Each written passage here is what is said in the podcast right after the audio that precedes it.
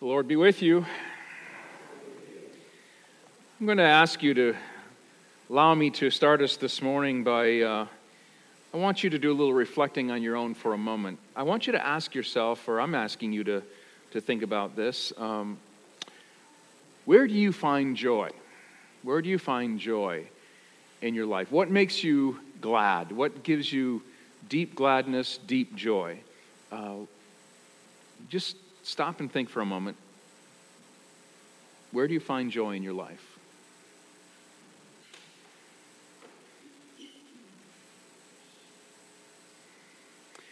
I suspect if you look deep enough or think about that, and, and, I, and I trust, I hope, I pray that you do find joy.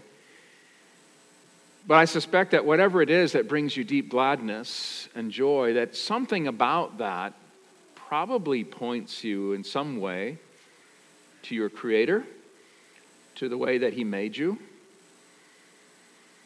Maybe it has to do with even relationship, that you find deep joy, deep gladness in that. The scripture says, Psalm uh, 100 says, Shout for joy to the Lord, all the earth. Worship the Lord with gladness. Come before him with joyful songs. Our scripture this morning uh, comes from John's Gospel. You're welcome to follow along with me or read along with me or just simply listen. I'm in John chapter 17. And uh, I asked you to think about joy this morning because um, Jesus in this scripture talks about us having the full measure of his joy. It only comes in one verse in the fairly lengthy section, but it is uh, what we're going to try to focus on this morning. John chapter 17, I'm starting with verse 6. This is Jesus praying in the upper room with his disciples. Jesus says, I have re- he's praying to the Father, I have revealed you to those whom you gave me out of the world. They were yours. You gave them to me, and they have obeyed your word. Now they know that everything you have given me comes from you. For I gave them the words that you gave me, and they accepted them. They knew with certainty that I came from you, and they believed that you sent me. I pray for them. I'm not praying for the world, but for those that you have given me, for they are yours. All I have is yours, and all you have is mine, and glory has come to me through them. I will remain in the world no longer, but they are still in the world. And I am coming to you, Holy Father. Protect them by the power of your name, the name that you gave me, so that they may be one as we are one. While I was with them, I protected them and kept them safe by the name that you gave me. None has been lost except the one doomed to destruction, so that Scripture would be fulfilled. I'm coming to you now, but I say these things while I am still in the world, so that they may have the full measure of my joy within them. I have given them your word, and the world has hated them, for they are not of the world any more than I am of the world. My prayer is not that you take them out of the world, but that you protect them from the evil one. They are not of the world, even as I am not of it. Sanctify them by the truth. Your word is truth. As you sent me into the world, I have sent them into the world. For them I sanctify myself, that they too may be truly sanctified. There's a thread that runs through the messages and the scriptures that you've heard over the last few weeks if you've been here. And uh, it's become obvious to me, at least. And uh, over the past few weeks, we focused on Jesus, who said, I am the good shepherd. And he said that those who listen to his voice, those who follow him, uh, are his sheep. And then we heard a metaphor that uh, Jesus used that would indicate even closer connection or intimacy when Jesus said, I am the vine and you are the branches. And we were urged to stay closely connected to him. Life, new life, abundant life, even eternal life come by being connected to the source of life. Salvation may be nothing more than staying connected to the source of life. And then we reflected on the need to remain in Jesus' love. If we're to obey his command, his command is was this uh, love one love one another love each other as i have loved you god is love and the source of all love We cannot get God right. We can't get love right if we don't remain in Christ and remain in His love. All of these passages speak to relationship. This is the thread that I see running through all of them. And, uh, but really, through all of Scripture, Christianity, faith, religion that is good and life giving will always be relational. And the pattern of, uh, for relationship, for community, for loving each other is God. The divine community of Father, Son, and Holy Spirit is an eternal relationship of mutual giving and receiving of love, uh, a divine dance. It is a community defined by love, service, celebration, and joy, of self emptying and filling. And we can scarce imagine the love, the delight, and the joy uh, that God finds with Himself, with themselves. Three persons so united in love that we say that there is only one God, but God is not alone in Himself or in themselves. God is singular and plural at the same time. And we hear the closeness of this divine community echoed in the Gospels. Uh, for example, the Father at Jesus' baptism and then again at his transfiguration said, You are my Son, whom I love. With you I am well pleased. So the Father is affirming his love for his Son. And as I've said to you in, in previous weeks, Jesus was able only to do what he did because he was affirmed and secure in the love of his Father. He was able to empty himself, knowing that the Father would fill him again. And then we hear Jesus in our text this morning speaking of his uh, um, uh, he's coming to the end of his life and his ministry, and he's speaking of his, his uh, looking forward to returning to be with his Father. And then next Sunday here at Zion, we'll be celebrating Pentecost when the Holy Spirit, the third person of this divine community, is poured out on all people. The whole story, the big God story, is nothing but a love story. It began at creation when God made us in love, made us in his likeness. And then Christ became incarnate, became fully human, sharing in our humanity so that we might share in his divinity. And then the Holy Spirit was sent not only to dwell among us, but to dwell in us, producing in us love and joy and peace. This is God moving ever closer to us, drawing us into deeper fellowship with Himself to the extent that we share in His nature and being. In fact, some have dared to suggest that humanity through Christ and in Christ becomes a kind of fourth person of the Godhead, sharing in the divine union. So deep is God's love for us that He shares Himself with us all that He is and all that He has. And He desires that we give ourselves to Him and each other in love, in service, in celebration, and in joy. God's love for us is like a mother's love for an only child. On this Mother's Day, think of the bonds of love that exist between a mother and her child, or typically exist. It doesn't matter if that child is an infant or a grown adult, she's still your mother. You were formed in her womb. You, nur- you were nursed at her breast. She held you close to her heart. There's a bond that just is or should be. My mother is going to turn 83 next Sunday. She moved into an assisted living facility about a year and a half ago. And uh, initially, I uh, called her once a week, every week, just to assure her that uh, the things that really matter uh, haven't changed. I'm still here. We're still here for her. But then as time went on, her pattern started changing. And uh, when I wasn't hearing from her and she was rarely answering her calls, I started to realize that I was calling not just for her sake, but also for mine. I wanted to hear my mother's voice. God's love for us is deeper than that of a mother, and our bonds with God are deeper than those between a mother and a child. Israel was going through difficult times and uh, felt as though at one point that God had forgotten them.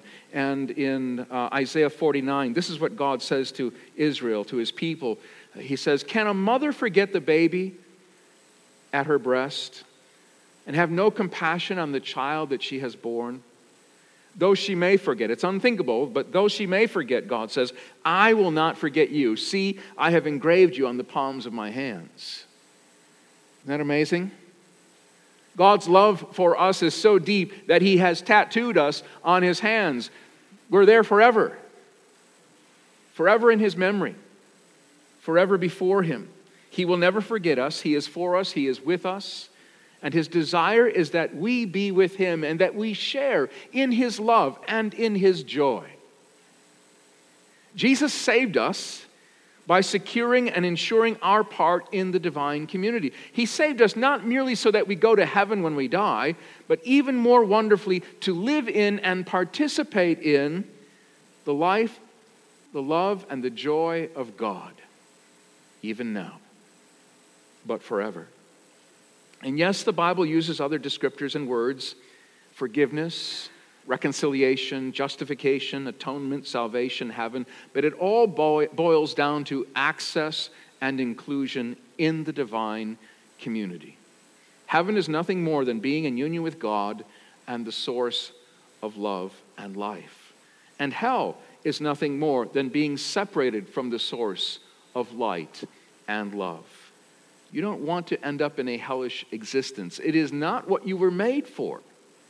You were not made to be isolated from God and others or to live only for yourself. That's what sin is. The, uh, sin is the soul that is curved in on itself greed, hoarding, lust, pride, ego, selfishness, fear, critical and judge, judging of others. That's the soul curved in on itself. Rather, you were made to love God, to love each other, to be like God, loving and being loved, serving and being served, celebrating and being celebrated giving and receiving joy.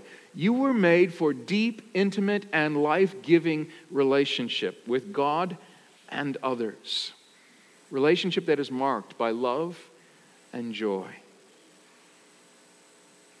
The kind of joy that would prompt you to sing, to dance, to make your heart overflow.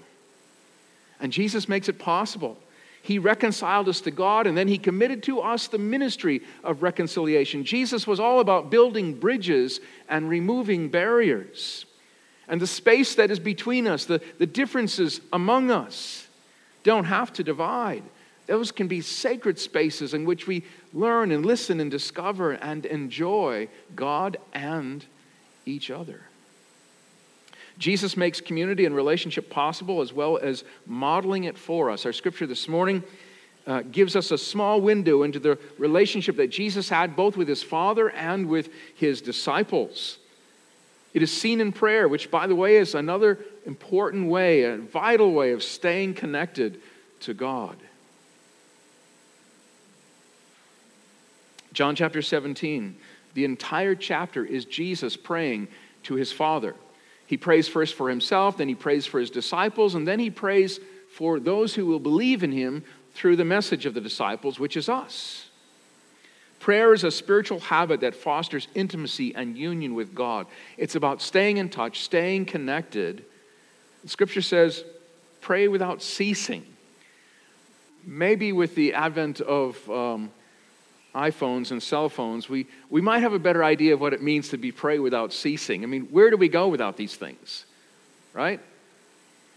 If I come to church here in the morning, I'm like, oh no, I left my phone at home. I'll go back home and get it, which is silly.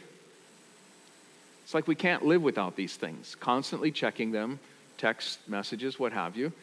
I mean, when you think about Scripture's admonition to pray without ceasing, it's like being aware, attuned, attentive to your relationship with God at every moment. What God is saying, what He might, might, might be doing around you, your needs. I mean, imagine if we were as attuned to God as we are to these things. That would be pretty amazing, wouldn't it? I have sort of this little discipline that I've developed for myself, and I'll just share it with you. Might be, might find it helpful. Uh, this is next to my next to my bed because it's my alarm clock as well. But if somebody texts me or calls me, or well, maybe not the call, but if somebody texts me in the morning, what have you, I I do not check this thing in the morning until first I have been with God. The first person that I want to commune with in the morning is God. And I would like to say the last person that I want to be uh, in communication with in the evening is God. And when you actually live that way, you find that throughout the day, there are more regular reminders of God's presence and opportunities to commune, to have conversation with Him, to pray without ceasing. It's an important way of staying connected with Him.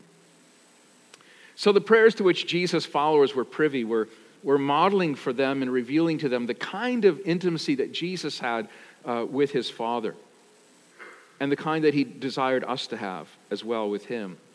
And they took note of when and how Jesus prayed. They sensed the deep intimacy, the love, the joy that Jesus had in his relationship with the Father, and also the love and the desires that Jesus had for his disciples. These were clues of who he was that spoke of his identity and the source of his strength, his hope, and his assurance. Faith is not a private matter. And in the way that Jesus lived and loved and taught and served and prayed, he was modeling for the disciples the with God life. Jesus, Jesus' spirituality was visible. It wasn't showy, but it was visible. And so, perhaps a word this morning to mothers as well as fathers and grandparents, aunts and uncles. This is hopefully the life that you are as well modeling for your children, for those young eyes, grandchildren, nieces and nephews. They're watching you. They, they watch you in worship. Are you engaged? Are you, they do because they share it in the youth group and they share it in children's ministry. What you do when you're sitting here, they do. They're watching you. How are you worshiping? How are you listening? How are you engaging with God in worship? They watch and listen as you pray with them at the table or at, or at bedtime. And they watch how you respond spiritually and with faith and with prayer in difficult times the death of a loved one, the loss of a job, separation or divorce, a time of financial strain. When you're going through those tough times, they watch to see how your faith is lived out in real time. You're modeling for them what it is to have a with God life. I trust that you're modeling that for them. Jesus found great joy in his with God relationship. This is the joy that he has and that he desires us to have and experience. In verse 13 of the passage this morning, Jesus says to his Father, I'm coming to you now. And then he prays, that the disciples would have the full measure of his joy within them. Jesus was physically leaving this world, but the disciples would remain to carry on his work. It would be hard. There would be persecution and hard times ahead. The evil one will attempt to rob them of, of life and joy and peace. Jesus prays for their unity, he prays for their protection. He acknowledges that they are not of the world. Jesus, by the way, says some disparaging things here about the world, which we need to understand rightly. God loves the world. It's why he sent Jesus into the world. Christ loved this world.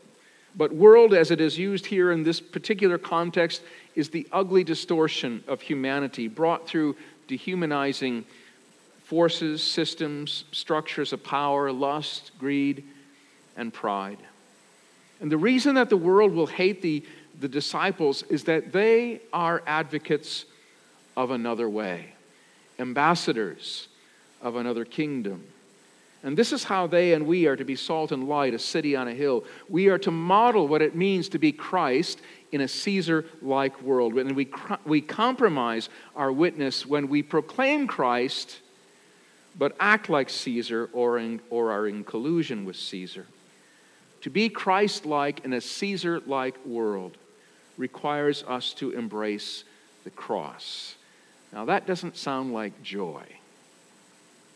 How do we have the full measure of Christ's joy if we are facing hardship and hatred? How do we have joy if we are carrying a cross? Well, the same way that Jesus did, who for the joy set before him endured the cross, scorning its shame. Jesus died to ensure that we might share in his life, his love, and his joy. Pierre, de, uh, can't even say his name, Pierre Teilhard de Chardin, a Jesuit priest and theologian, And a pivotal Christian thinker said, Joy is the surest sign of the presence of God. Joy is the surest sign of the presence of God. Maybe that's why I asked you at the beginning to think about where you find joy, where you find deep gladness, and where is God in the midst of that? How is that joy pointing you to God or even your hunger for God? If you meditate on God, if you meditate on His Word, if you meditate on the goodness of God and His love for you, you will have joy. If you meditate on all your difficulties, on your problems, on your fears, you will have anxiety. If you want joy, meditate on and stay connected to God, the source of love and joy. Joy is more, by the way, than a sense of humor, more than earthly pleasure, and to a believer, it is even more than what we call happiness. Joy is the enjoyment of God and the good things that come from the hand of God. The most famous question from the Westminster Catechism is this uh, anybody from a Presbyterian background would, would know this. What is the chief aim of man?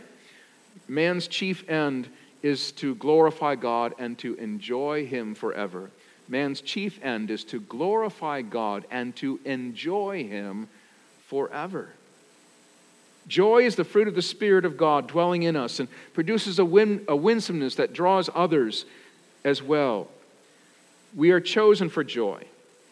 And however hard the Christian way, and however difficult the trials and temptations of this world, it is both in the journey and in the destination the way of joy. Jesus' joy and delight stemmed from the intimate relationship that he had with his Father, which he desires us to have with him. And without him, our love is not complete. Without him, our joy is not complete. God's love must flow toward us and out from us, or we do not experience or enjoy its full effects. Jesus' prayer is that we stay connected to him and each other. And his prayer is that we might share in him and in the Father, and thus our joy is made complete. Again, joy will come not because you have heard a sermon about it, but because you are truly growing in Christ. And until Christ is passed on, passed on personally through faithfulness and forgiveness, through love and concrete bonds of love, I doubt whether it is passed on by words or sermons or institutions or ideas. Friends, if salvation is nothing other than staying connected to God, then may we draw near to God that He may restore in us His joy. Amen. Let's pray.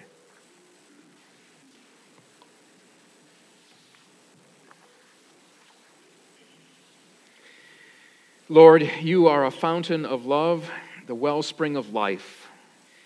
In wisdom and love, with divine humility and vulnerability, you come to us. You give yourself for us and to us. Forgive us, Lord, all the ways that we doubt and flee and resist your persistent call. Forgive, cleanse, and mend the divides. Restore to us the joy of your salvation.